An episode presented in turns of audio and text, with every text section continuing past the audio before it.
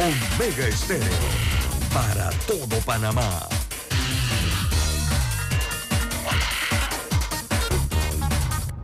Las opiniones vertidas en este programa son responsabilidad de cada uno de sus participantes y no de esta empresa radial. La información de un hecho se confirma con fuentes confiables y se contrasta con opiniones expertas. Investigar la verdad objetiva de un hecho necesita credibilidad y total libertad. Con entrevistas que impacten, un análisis que profundice y en medio de noticias, rumores y glosas, encontraremos la verdad. Presentamos a una voz contemple y un hombre que habla sin rodeos con Álvaro Alvarado por Omega Estéreo. Bienvenidos.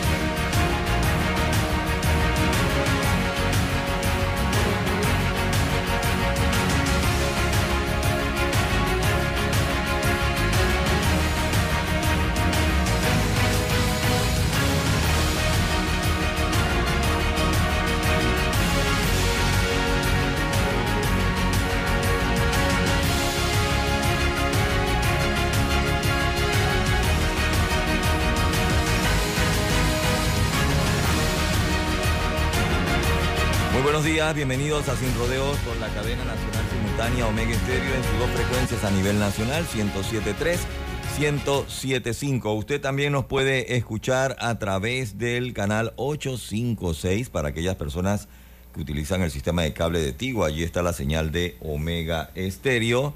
Descargando la aplicación en Play Store o en App Store totalmente gratis, no pesa nada adicional. Y por supuesto que entrando a nuestra página web omegastereo.com. Allí está la señal de Omega. Este programa se transmite en todas las redes sociales de Álvaro Alvarado C y Álvaro Alvarado Noticias. Una vez finaliza, queda colgado en YouTube y en su cuenta de Instagram. También eh, a manera de podcast, el cual usted puede volver a escuchar en cualquier momento, solamente sintonizando o buscando Omega Stereo Panamá Podcast. Allí está toda la franja informativa de Omega Stereo. Vamos rapidito a un breve cambio comercial, de vuelta a todo el equipo aquí en Sin Rodeos. La información tiene diversas fuentes y opiniones. Aquí las encuentra. Está escuchando Sin Rodeos con Álvaro Alvarado.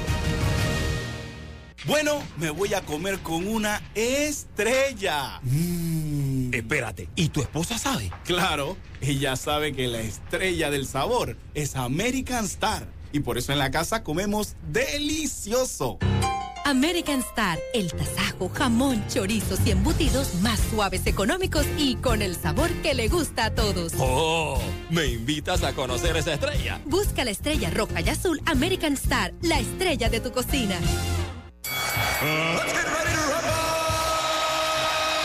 En esta esquina, con colores rojo y amarillo, 100% panameño, pesando 40 kilos, el campeón invicto por mejor rendimiento, campeón de ganancia libra por libra, Pienso Sarascata. Y en la otra esquina, los demás piensos. Estamos listos para la... Y eso es todo, se retiran. Los demás piensos se retiran, señores. Piensos Sarasqueta, tu ganancia garantizada.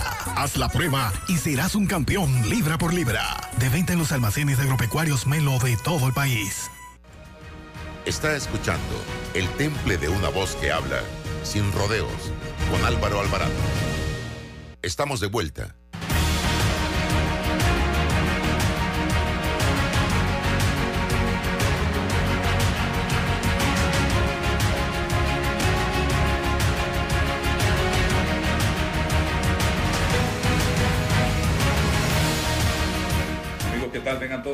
Días, bienvenidos a este su programa Sin Rodeo. Estamos en Omega Estéreo, emisora de cobertura nacional.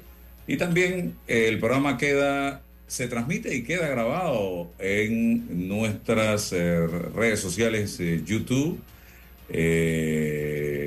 Twitter o X, Facebook y fanpage.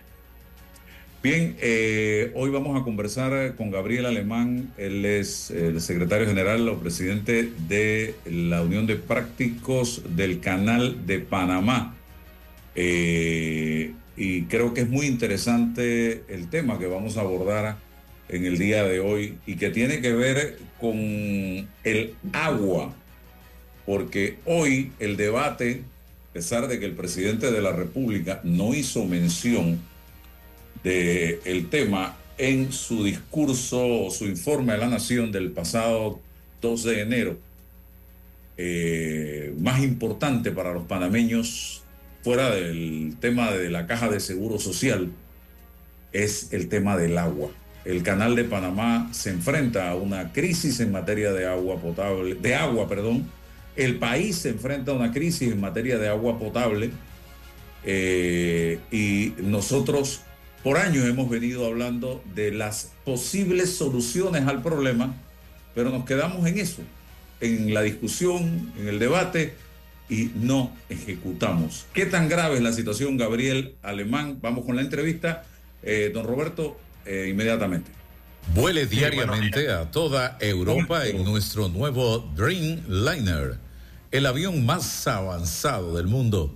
Reduce hasta 40 minutos el tiempo de vuelo y gracias a la presurización de cabina brinda mayor sensación de descanso y menos jet lag. Air Europa, tú decides. Air Europa presenta la entrevista del día.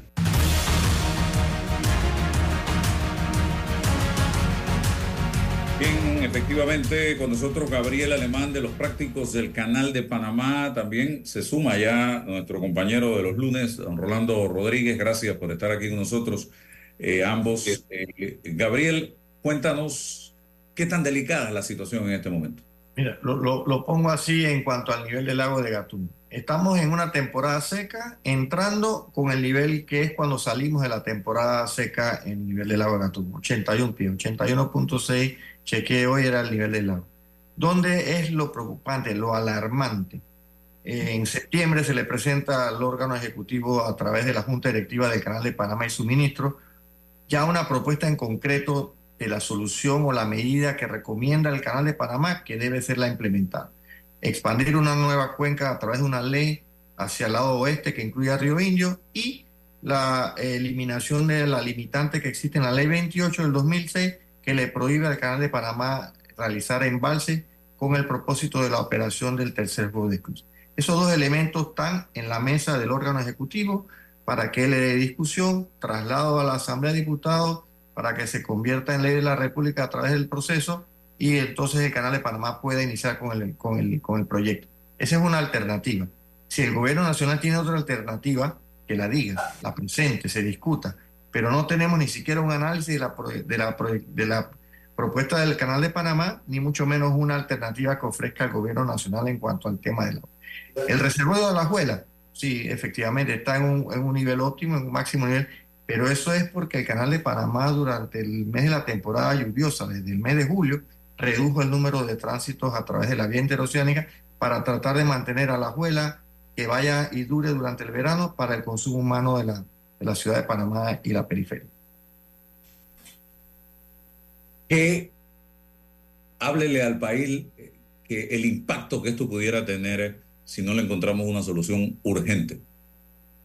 Perdemos confiabilidad como Canal de Panamá. El Canal de Panamá es la joya de la corona de la industria marítima y del mundo marítimo. Todo el mundo quiere tener un Canal de Panamá. Todos los países quieren tener los beneficios que otorga eh, financieramente un Canal de Panamá y vamos a perder esa confiabilidad. No digamos que competitividad. Para perder competitividad todavía dependemos de lo que ocurra en, en la región en cuanto a quitarnos la, la, el posicionamiento que tenemos en, en la industria marítima. Pero la confiabilidad, una vez que la perdamos, muy difícil de recobrar. ¿Y a qué me refiero? Una vez que un barco, un naviero vea, la industria marítima no, no escucha de Panamá qué medidas va a tomar para contrarrestar este déficit hídrico que le ha afectado durante este fenómeno del niño. Toma cinco años realizar el proyecto, tres años para la construcción, dos años para que se llene aproximadamente una vez que se adjudica y una vez que inicia el, proceso, el proyecto. Cinco años. Eh, el fenómeno del niño, con la, con la periodicidad que se ha ido acortando, con toda seguridad vamos a tener otro fenómeno del niño antes que tengamos listo ese nuevo embalse. Y no estamos mandando el mensaje a la industria marítima, al comercio mundial de que en Panamá se van a tomar acciones para evitar que decisiones comerciales que tomen los navieros se vuelvan de manera irreversible. En Panamá vamos a tener entonces eh, un canal o un embalse para consumo humano para potabilización. ¿Y por qué el temor de no tomar una decisión? ¿Qué es lo que los hace eh, aguantarse y no tomar la decisión? No entiendo si estamos hablando del futuro del país yo tampoco lo entiendo. No quiero pensar que al presidente alguien le habla al oído y le dice que no hay ningún problema del agua, que los niveles del agua son óptimos, que todo está bien, porque eh, yo veo el nivel del lago de Gatún. Yo, yo conozco, tengo 30 años de servicio en la Autoridad del Canal de Panamá y el nivel del lago actualmente es el nivel del agua cuando salimos de la temporada seca y esperando las lluvias para levantarlo nuevamente. las proyecciones para la salida de la temporada seca, vamos a quedar como en 79, 78 pies el nivel del lago de Gatún al salir la temporada seca del 2024, a espera de que las primeras lluvias proyectadas para el mes de mayo caigan sobre el reservorio de agua del lago de Gatuña, La Juela, que fue lo que no ocurrió en esta temporada lluviosa del 2023.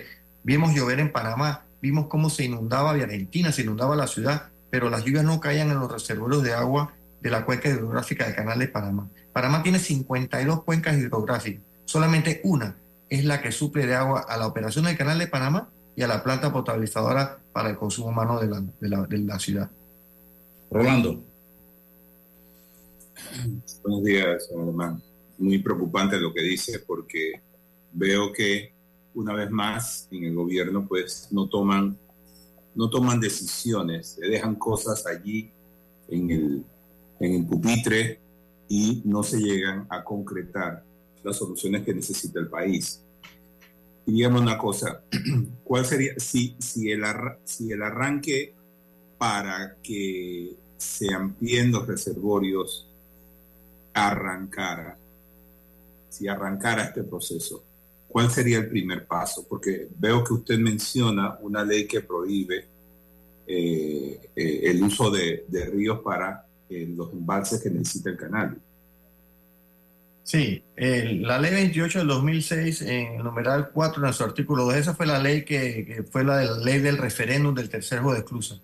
Le puso una limitante al canal de Panamá. En el 2006, cuando estábamos discutiendo el proyecto de ampliación, la coordinadora campesina contra los embalses hizo tanta, tanta efervescencia sobre el tema que hizo que el gobierno de turno, turno derogara la ley 44 que ya le otorgaba al canal de Panamá una nueva cuenca hidrográfica, se derogó a través de la ley 20 e inmediatamente se hizo la ley 28, que fue la, el referéndum del canal, y se le, hizo se le puso la limitante.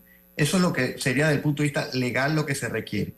Una vez que ese, ese escollo legal eh, se, se resuelve, el Canal de Panamá asume el proyecto, hace los estudios de impacto ambientales, el estudio sociales, porque es algo que tiene que ser muy, muy cuidadosamente analizado y ejecutado, porque hay comunidades en esas áreas comunidades que, podrán ser reubicadas en algunos casos y eso debe ser, eh, debe ser resarcido de una forma en el, en el proyecto y que esas comunidades mantengan una sostenibilidad de, su, de su desarrollo económico en las áreas. Yo, entiendo que ese proceso había empezado eh, con un censo y, y luego los planes de resarcimiento, pero se paró con la ley, entiendo. En el 2005, correcto. En el 2005 eso se inició, en el censo se, se inició con los procesos de titulación a, lo, a, lo, a, a los que vivían en la cuenca, eh, pero bueno, hasta ahí se llegó. Censos eh, y el estudio de impacto, el estudio social.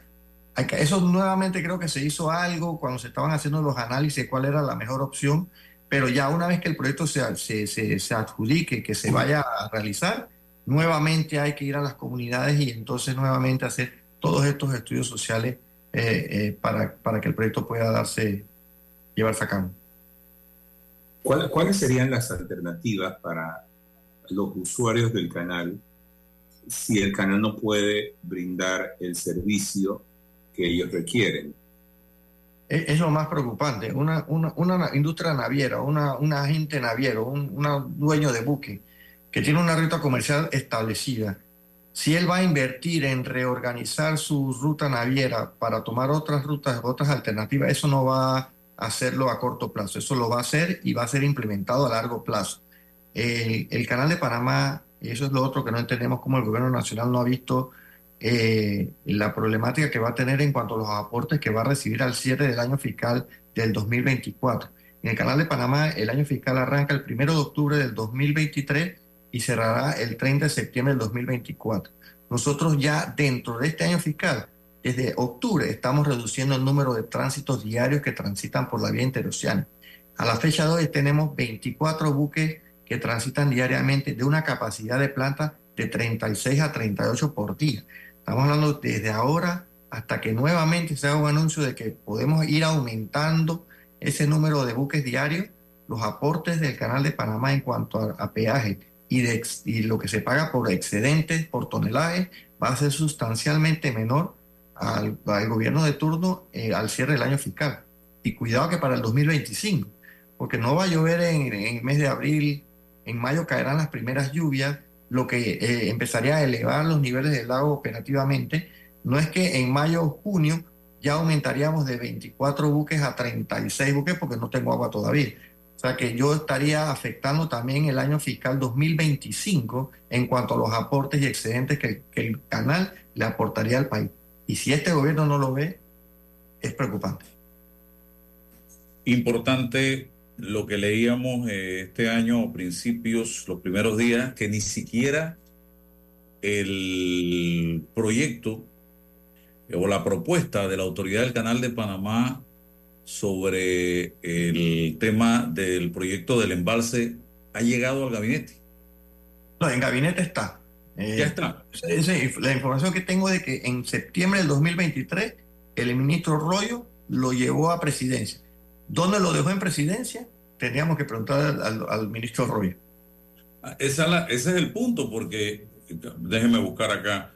Eh, aquí dice aquí dice la nota, propuesta de la autoridad del Canal de Panamá sobre el embalse de Río Indio sin discutir por el Consejo de Gabinete. Dice acá, la, eh, al Consejo de Gabinete no ha llegado la propuesta de la ACP para desarrollar el proyecto del embalse en Río Indio, un reservorio de agua que tendrá un impacto directo en el crecimiento de la vía acuática, obra estimada en 890 millones de dólares. Entonces se quedó en la Secretaría habrá que preguntarle al que la llevó, que fue el ministro Rollo, dónde la, dónde la entregó. O sea, no es prioridad para el gabinete. Eso es lo que demuestra el hecho de que el ministro la haya llevado y el gabinete no haya comenzado la discusión del el mismo. De ahí, de ahí nuestra, nuestra nota a presidencia. Eh, ya, ya, no, ya es más que preocupante, es alarmante eh, que una, una crisis hídrica de nuestro principal activo, el Canal de Panamá, eh, no lo consideren tan importante como que sea discutida en gabinete para buscarle una solución o una alternativa. Sí, yo, yo lo, que, lo que yo creo que está sucediendo es que eso está en, el, en la presidencia, pero debe llegar al gabinete para ser discutido. Es decir, que el gabinete tendría que tomar una decisión para entonces enviarlo a la, a la Asamblea porque veo que hay que reformar una ley. Y, y si, el, si el, el, presidente no pone eso en la agenda del, del, del, gabinete, difícilmente lo pueden discutir. Y además, eso debe ser, eh, yo imagino que el mismo día que se va a discutir no, no se pueden enterar de ello los ministros. Supongo que tienen que hacerle llegar a los ministros eh, copia de, ese, de esa iniciativa a fin de que ellos también se hagan una idea y puedan discutir el día que se presente ante el Consejo. Pero hasta este momento yo lo que debo suponer, porque tampoco es que el, gobierno sea muy transparente con este tema, eh, es que no ha llegado a la agenda del Consejo de Gabinete. Y esto es muy preocupante porque si bien ustedes ahora se están quejando o están pidiendo que se vea este tema como un asunto prioritario, lo cierto es que ya hay navieras que están solicitándole al, al- al Ejecutivo que por favor consideren esto porque esto va, afecta sus planes a largo plazo, como bien dice usted. Porque cambiar la ruta no es una cosa tan fácil, es una cosa que requiere planificación como todas las decisiones que toma el canal de Panamá, eh, eh, tienen que estar planificadas con años de antelación. Entonces yo creo que lo que usted dice sí es muy alarmante, me extraña mucho, eh, bueno, en realidad a estas alturas ya no debería extrañarnos, pero siendo un asunto que va a afectar a las finanzas del Estado, este, o sea, consideremos lo siguiente, este año el crecimiento del país está disminuyendo porque eh, una, una de las actividades importantes pues está saliendo del, panorama, que es la mina de cobre. Consecuentemente, va a haber menos ingresos, menos crecimiento, y a esto se suma lo que está pasando con el canal, que efectivamente, aun cuando empezáramos ahora no tendría un efecto, pero sí lo va a tener a lo largo de los años. Entonces, sí preocupa mucho todo esto, sí nos deja con un sabor más amargo porque ha sido la estrategia del gobierno retrasar y retrasar decisiones y estamos ahora en el momento más difícil de nuestra historia reciente y se están sumando más cosas. Yo creo que ha sido muy, eh, muy irresponsable del gobierno no, no llevar este tema a gabinete y sobre todo que no nos informe a la población. Tenemos que salir nosotros a buscar esta información o que ustedes se acerquen a los medios porque no hay forma de que nos enteremos de otra cosa.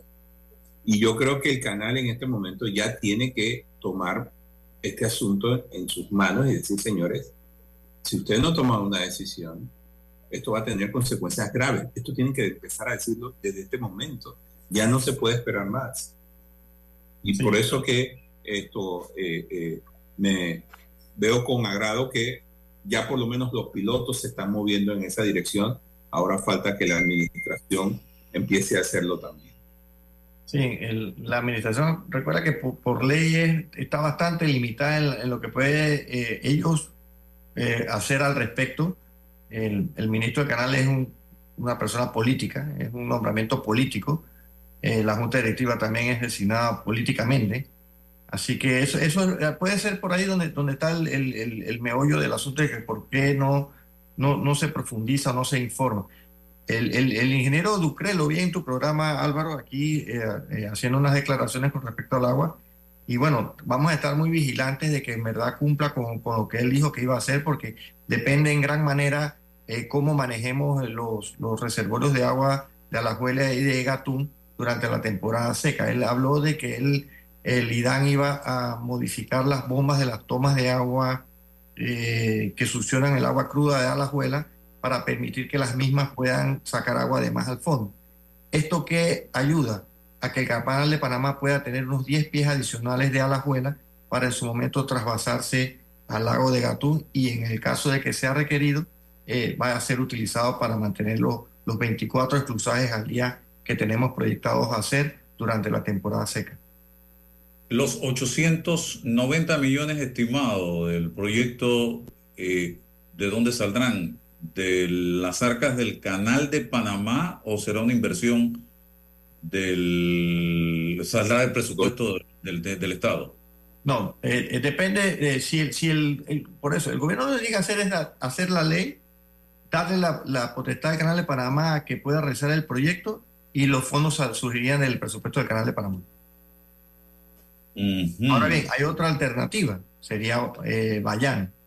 Ya no es otra, otra alternativa de, de fuente de agua para suplir, pero es sumamente más costosa que una opción por, por el lado occidental de Río Indio.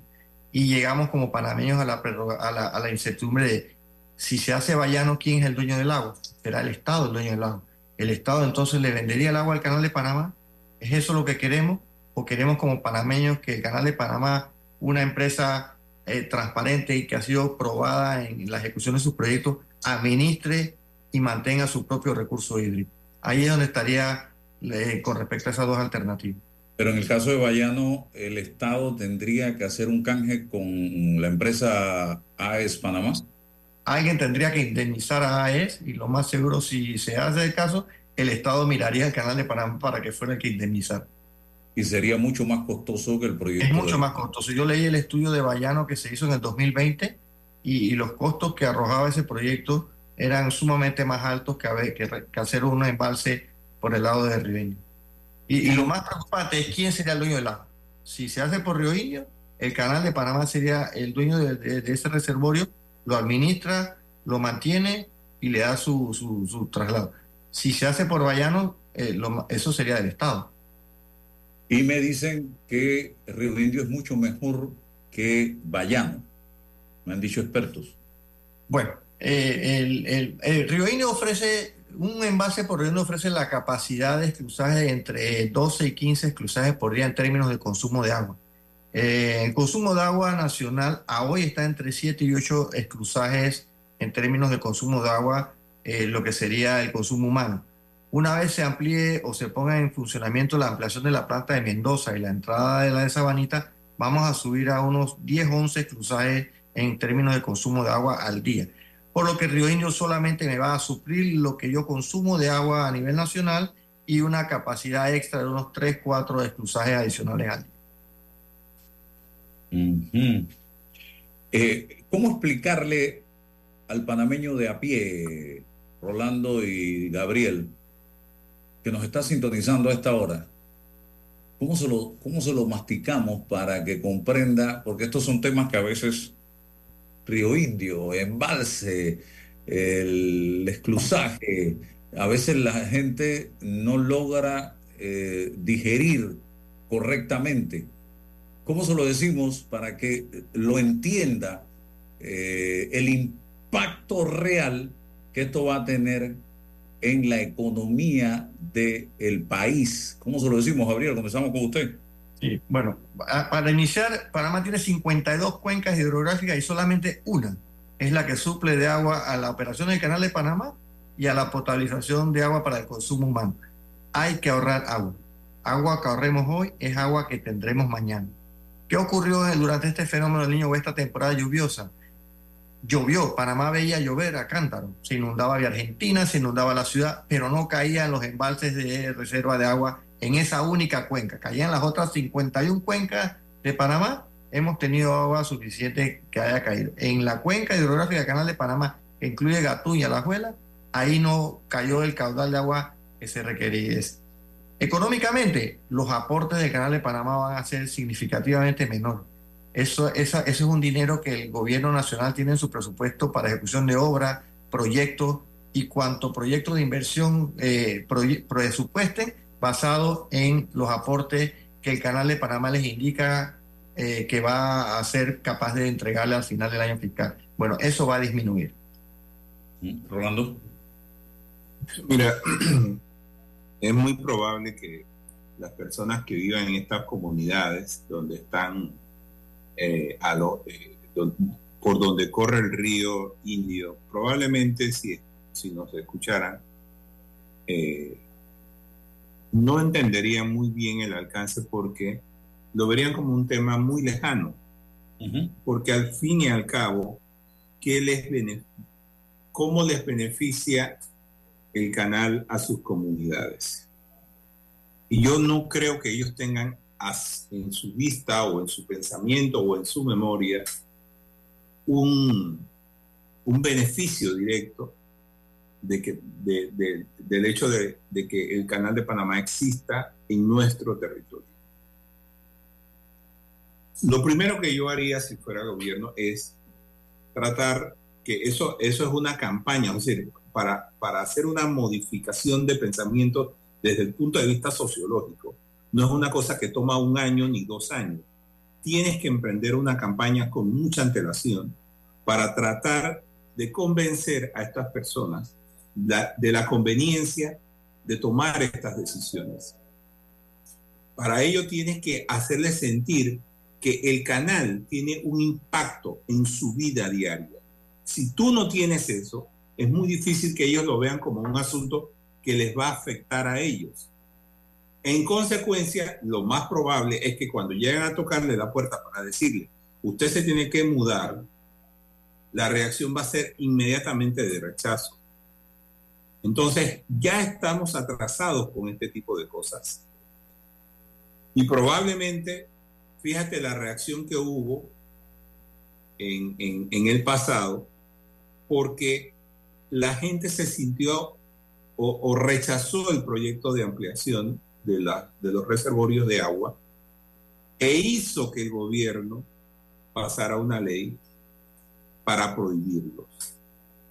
Entonces, ya tenemos las bases para un rechazo. Así que cualquier cosa que se vaya a planificar se tiene que hacer ya contra el tiempo, porque ya nos, se nos comió el tiempo, ya no, ya no tenemos ese tiempo. Así que van a tener que usar métodos muy eh, convincentes para que las personas puedan asumir como propia la decisión de cambiarse de lugar, de abandonar donde han crecido, donde están sus, eh, sus familiares enterrados. Va a haber que hacer mucho con eso. Entonces no es una decisión fácil y por eso ha debido tomarse una decisión lo más pronto posible. Porque de otra forma, Álvaro, esto va a ser rechazado nuevamente de plano. Pues se va a volver irracional. Ya veré a Suntrax allá diciéndole que, dicho sea de paso, en este asunto de, de, la minera, han estado yendo allá eh, y reuniéndose con campesinos y, están formando una base, una base campesina para precisamente cuando se vean involucrados en este tipo de cosas, puedan acudir a ellos en busca de apoyo, del, del apoyo campesino. Y probablemente lo encuentren, porque estas son precisamente las comunidades que sufren el abandono de los gobiernos, las comunidades indígenas, las comunidades campesinas alejadas. Hay un montón de ellas que se han abierto camino por sí solas. No es que el gobierno les ayude mucho. Allá es donde están las escuelas rancho. Entonces tú te tienes que preguntar, ¿cuál es el impacto que reciben esas comunidades del canal? Es para ellos, es frustrante no tener ese apoyo y encima pedirle un sacrificio. Entonces, el gobierno va a tener que ser muy generoso con esas personas para poder que ellos se muden a otros lugares y puedan empezar una vida nueva. Pero tal como están las cosas, es una decisión muy difícil para esas eh, familias que viven alrededor del río, porque además es su forma de vida, es una cosa cultural, entonces yo, yo diría que ya estamos tarde para empezar este proyecto. Y, que habría Pregunto, ¿y esos 890 millones, creo que fue que dije, eh, es solo el proyecto? Las indemnizaciones a las personas que viven en el área es, sería otro monto. Sí, eh, lo, último que yo escuché al respecto estaban hablando de 2 mil millones en total el, el costo del proyecto. Una cifra por ahí fue lo que yo escuché. Imagínate. La indemnización, proyecto, eh, indemnización, el mismo costo, era, era una cifra arriba de los mil millones. Es que, es que precisamente, Álvaro, una de las cosas, de las primeras cosas que tenían que hacer era que esas personas pudieran titular sus tierras para poder ponerle un precio y que ellos sintieran que lo que le están ofreciendo es, es justo. Pero si no hay ni siquiera eso, Álvaro, va a ser muy difícil. O tenemos un problema serio que el gobierno no es capaz de atacar. O sea, en vez de darle el pecho, le pone la espalda y se va. Y le deja eso al que venga. Y el que viene dice, hombre, eso es una cosa que ya veremos dentro de cinco años. Porque es que no hay conciencia. Aquí todo, todo lo que se hace en el gobierno es improvisado. Todo se hace improvisado. Entonces, cuando vienen estas decisiones que implican decisiones a largo plazo, no, hay tiempo, hay tiempo, hay tiempo. No hay tiempo. Este es el problema con este país, que todo lo improvisamos. Y estos son los problemas que nos trae Luego, el canal un día nos va a decir, yo tenía pensado darle dos mil millones, pero este año les voy a dar solamente 1.500. Bueno, 1.500 es algo. Y el próximo año les voy a dar 1.000. Cuando ya no, no, den nada, oye, hay que hacer algo con ese canal. Es que ya, ya, ya, para qué. es, lo Así mismo, es lo, es lo alarmante, de que una, una visión cortoplacista, como pusimos en la nota. Y otra cosa que he visto eh, y que quizás es una de las razones por las cuales hay una desconexión entre el panameño de a pie eh, y el canal de Panamá, es que no logramos identificar como panameños en qué se utilizan los millones de dólares que aporta el canal de Panamá al país. Eh, hace unos días leía que lo que aporta el canal es prácticamente lo que pagamos de intereses en materia de la deuda. Imagínense ustedes. Entonces, el panameño no sabe, oye, este dinero se utilizó para construir estos eh, centros de salud, este hospital, esta escuela, para, no sé, para tantas cosas que se necesitan para desarrollar este proyecto carretero Nadie sabe en qué se utilizan los recursos del canal porque va a la caja común. Y de allí entonces puede que esté siendo utilizado para pagar deuda o para pagar subsidios o para pagar planilla y al final el panameño no siente una especie de arraigo con ese dinero que aporta el canal de Panamá. Y creo que es algo que debemos buscar fórmulas para oye, los dineros del canal se van a utilizar anualmente en esto, esto, esto y esto en beneficio de los panameños. Yo no sé qué piensa Gabriel al respecto. concuerdo totalmente contigo. Eso requiere de una voluntad política que históricamente han demostrado los, que asumen las riendas de nuestro país que no la tienen para tomar esas decisiones, sino es, es como que el dinero del canal siempre es para tapar con, curita lo que venga de arrastre de gobiernos anteriores y nunca se establece, bueno, ya estamos todo en orden, los aportes del Canal de Panamá van a ser utilizados para estos proyectos como lo menciona.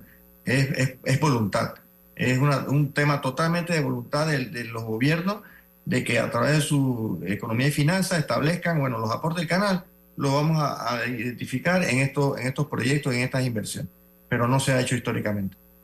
Rolando. Yo, yo concuerdo plenamente, mira, lo que es peor, muchas veces los fondos del canal llegan a los corregimientos y la gente no se entera. No se entera sencillamente porque muchas veces lo utilizan para cosas que no deben hacerse. Mira, ahí está el tema de la, descentralización. Esos son los aportes que, que, se que hace el gobierno cuando renunció al impuesto del bien inmueble. Llega, eso de ahí vienen los fondos de descentralización. ¿Qué decía la ley? La ley decía que el 90% era para inversiones y el 10% para la eh, eh, contratación de personal para que manejara este dinero o para que ejecutaran los proyectos. Y con la pandemia eso se volteó, Álvaro, y todavía no lo han vuelto a poner como debe ser. Aquí se usó el dinero de la descentralización para contratar personal. Y eso no han cambiado. Entonces, lo mismo debe estar ocurriendo con los fondos del canal. ¿Por qué tú no le dices a tu comunidad, bueno, nos llegaron 50 mil dólares del fondo del canal, vamos a hacer esto? Y pones tu letrero en el que dice, esto se construyó con fondos del canal de Panamá. Lo primero que tienen que estar enterados de que el, el, canal tiene un impacto en sus vidas son esas comunidades no lo hay. ¿Por qué no lo hay? Nunca han sido transparentes con el uso de esos dineros. Las planillas, con los proyectos, siempre hay un que hay para mí. O sea, que ah, este, este, este, es el problema. Mira, esto nos va a llegar hasta el cuello y un día ya no vamos a poder salir de ellos. Son problemas que nos buscan por, por esa falta de transparencia. Si usted va a hacer un proyecto, anúncielo y divúlguelo Por lo menos así la gente sabe que el canal tiene un impacto en sus vidas. Pero a, a estas alturas, ¿quién- nadie se pregunta si el canal da o no. Es, dan por hecho que no lo da. Porque nadie le dice nada. Entonces tenemos un problema de difusión, de comunicación, incluso de transparencia con el uso de estos fondos. Vaya usted y pregúntele al gobierno en qué se usó el, dinero. Y te van a decir, vaya y pregúntele a cada uno de los representantes. Y cuando voy a preguntar, yo no sé, porque a mí nada más me llega un dinero y yo no sé dónde viene. O sea, ese es el tema, que nosotros no le exigimos transparencia a nuestras autoridades. Y el, pues, probablemente el canal sí tiene un impacto, pero ellos no lo saben. Y no lo saben porque nadie se los dice. Exactamente. Y todavía mucha gente está, sigue viendo el canal allá.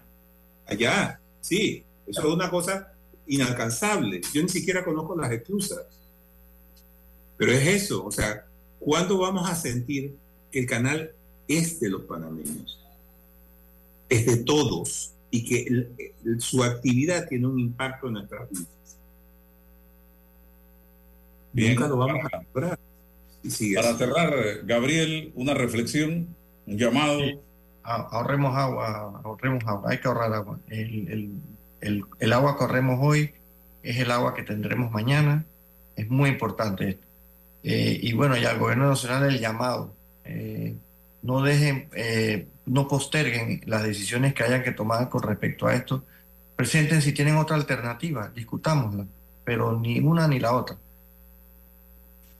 Bien. Gracias, Gabriel Alemán, por estar con nosotros en la mañana de hoy. Seguimos acá, Rolando, eh, y precisamente hablando de represa o de postergar, ahí está el tema de la caja de seguro social, que es otra bomba de tiempo que tenemos y se ha ido postergando y postergando por el temor y el miedo que tienen estos gobernantes a enfrentarlo. Digo estos porque ha sido responsabilidad de tres gobiernos.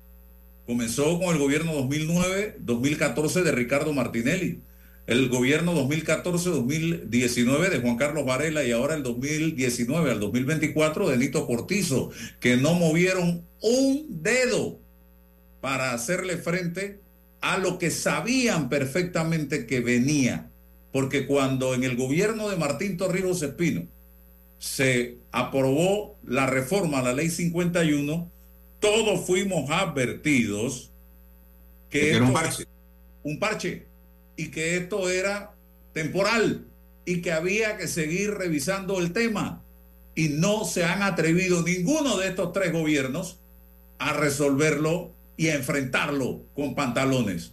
Y entonces nos estamos hoy jugando el todo por el todo porque es muy posible que durante este año explote esa bomba y amanezca un día el país sin los recursos para hacerle frente a las pensiones de los panameños en la caja de seguro social. Y encima, con una crisis económica, encima con menos recursos del canal de Panamá, encima con posible eh, eh, aplicación de las calificadoras de riesgo, eh, de medidas en contra del país que nos eliminen el grado de inversión.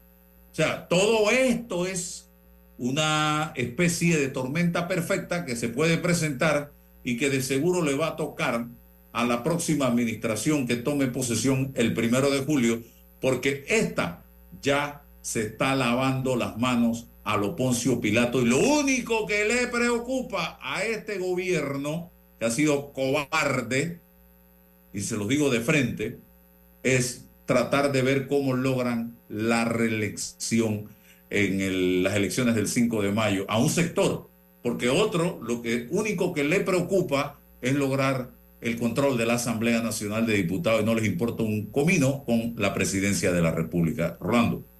Así es. Mira, yo, yo, te tengo que decir una cosa. Yo, yo creo es que la acción o la conducta que han demostrado todos los gobiernos es que todo lo hacen con un cálculo político.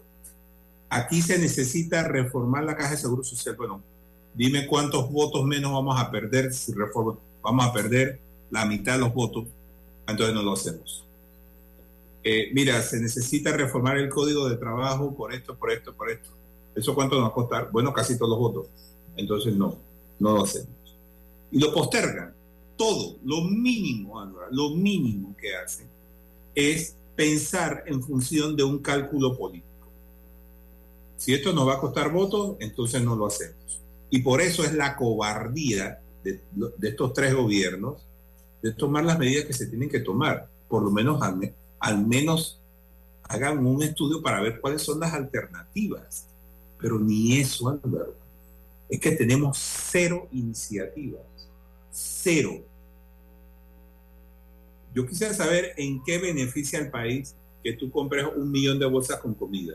Solución para 10 días. Y ya.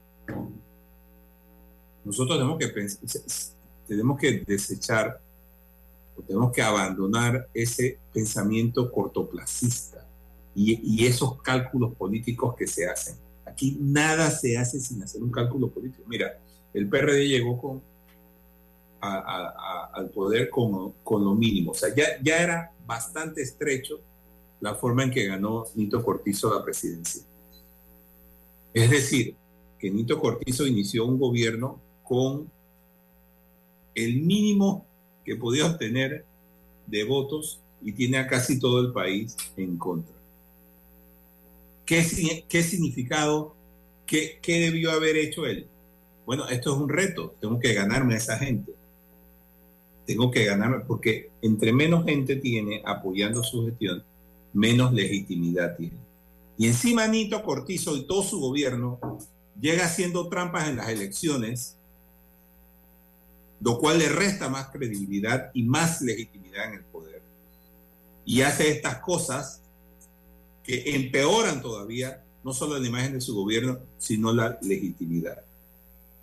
Aquí todo el mundo está contando los días para que el gobierno de Nito termine.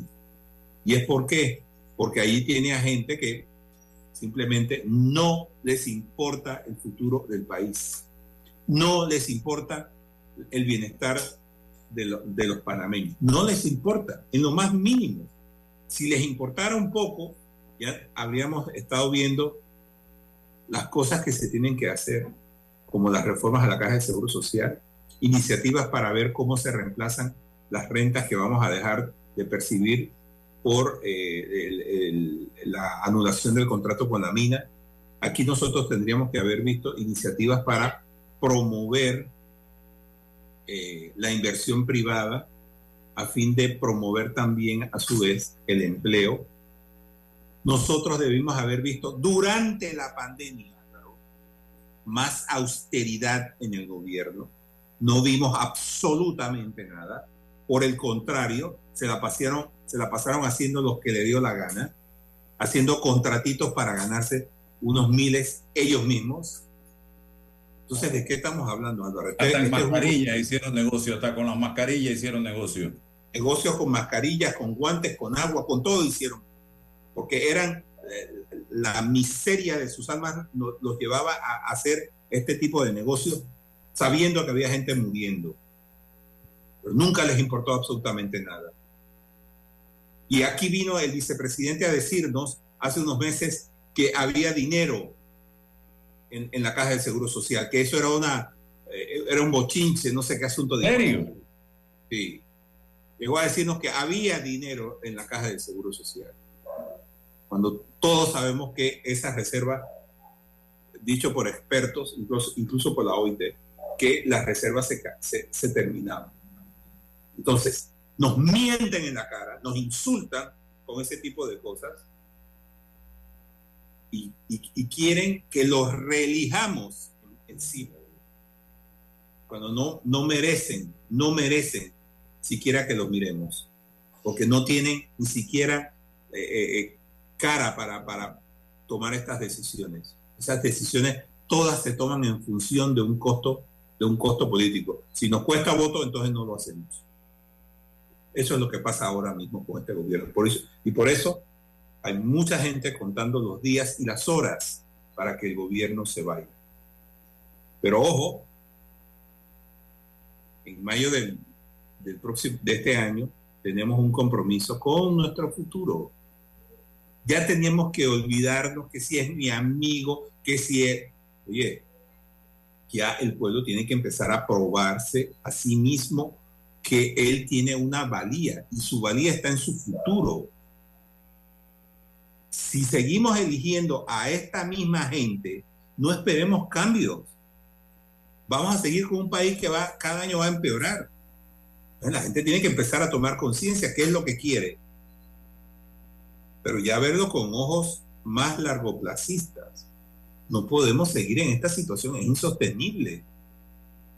¿O es que creen que de dónde sale el, de, dónde, de dónde creen que se saca el dinero para pagar estas planillas que son absolutamente innecesarias? ¿De dónde sale?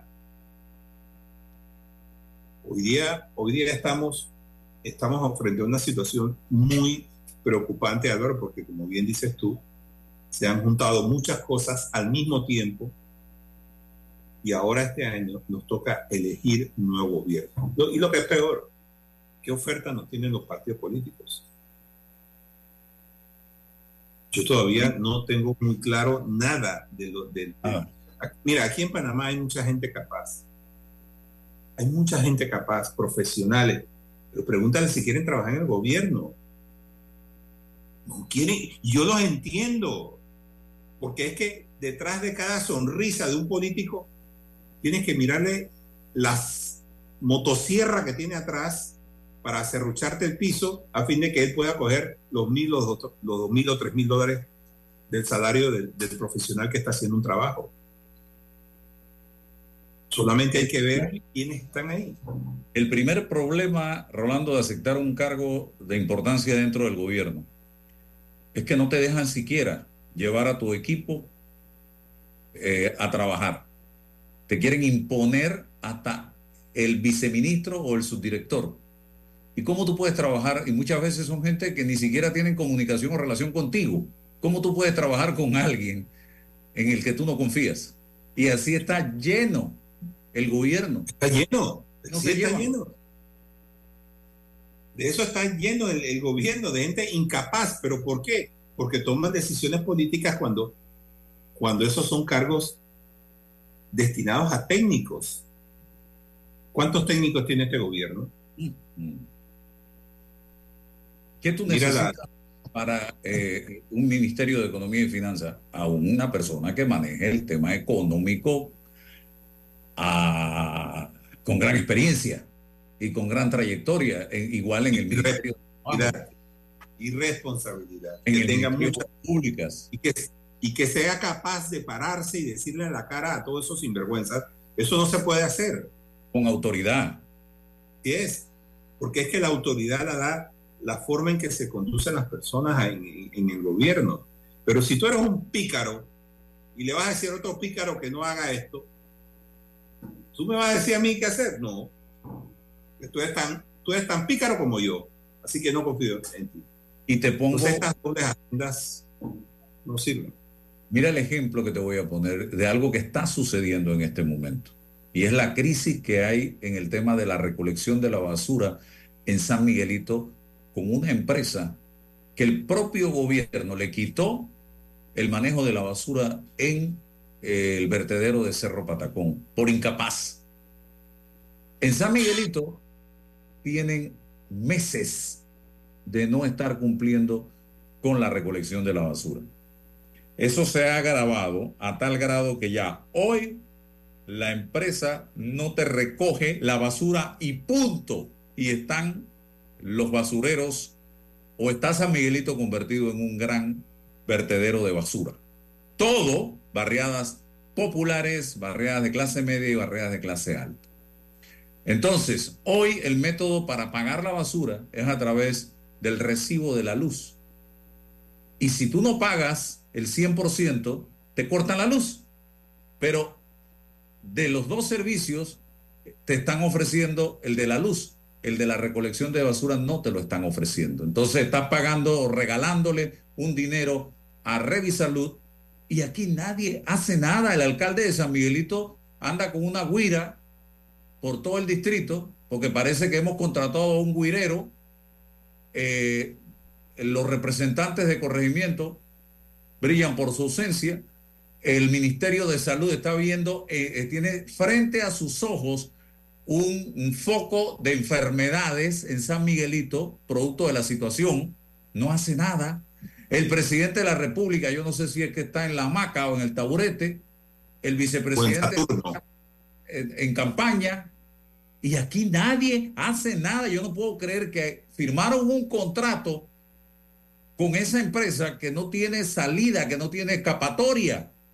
Y, y la autoridad de aseo urbano y domiciliario tampoco aparece en el escenario cuando es el ente encargado precisamente de velar por el tema de la basura en todo el territorio nacional. En pocas palabras, estamos en estado de indefensión y ahora, hoy nos comunican a nosotros que estamos contratando a nivel del área donde vivimos una empresa privada que hay que pagar, pero al mismo tiempo le estamos regalando la plata a Revisalud y no hay quien nos defienda como usuarios de esta empresa.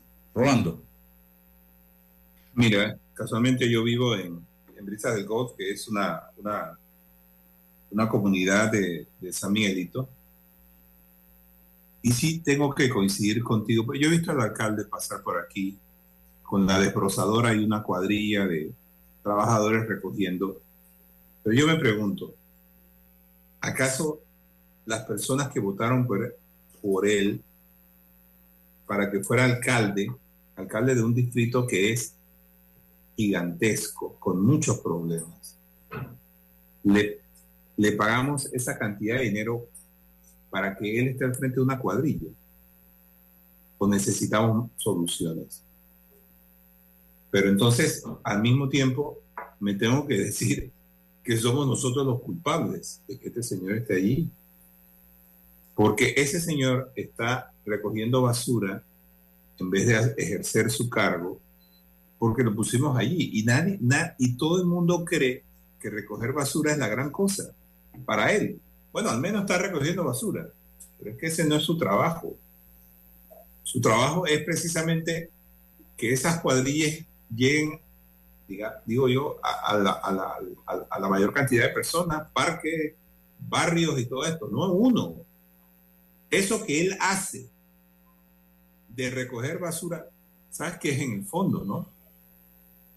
Sencillamente es hacer campaña Véanme cómo yo recojo la basura cuando tenemos una empresa que tiene que hacer. Y hay, y, y Álvaro, hay, hay compañías de ornato que puede contratar el, el, el, alcalde, pero él prefiere hacerlo porque así lo ven. Eso es un cálculo político de sus Politiqueando, sí. Politiqueando, así es. Entonces, abandona sus deberes para ir a hacer estas, estas cosas, que yo creo que eh, las podría hacer mejor si pudiera administrar. Pero ¿qué queda en el, en el sabor de la colectividad? Que este gobierno no, no puede con la basura, ¿con qué más, qué, qué más puede hacer? Que es que yo, yo, es que no me cabe en la cabeza, si tú no puedes recoger la basura, entonces tú eres, ¿cuál es tu capacidad de hacer?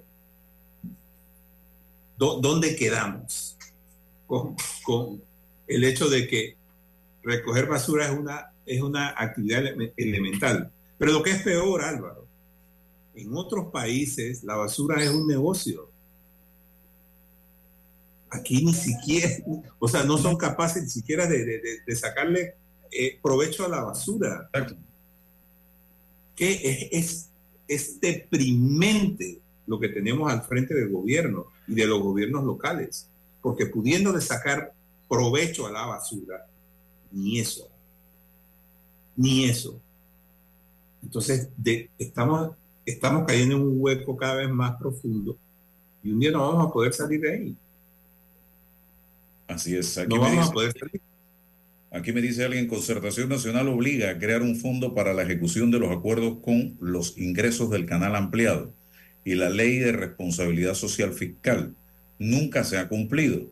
Y el creador fue el propio ministro Héctor Alexander en el gobierno de Martín Torrijos. Así es. Eso es, eso es cierto. Nunca se ha cumplido la ley de responsabilidad fiscal.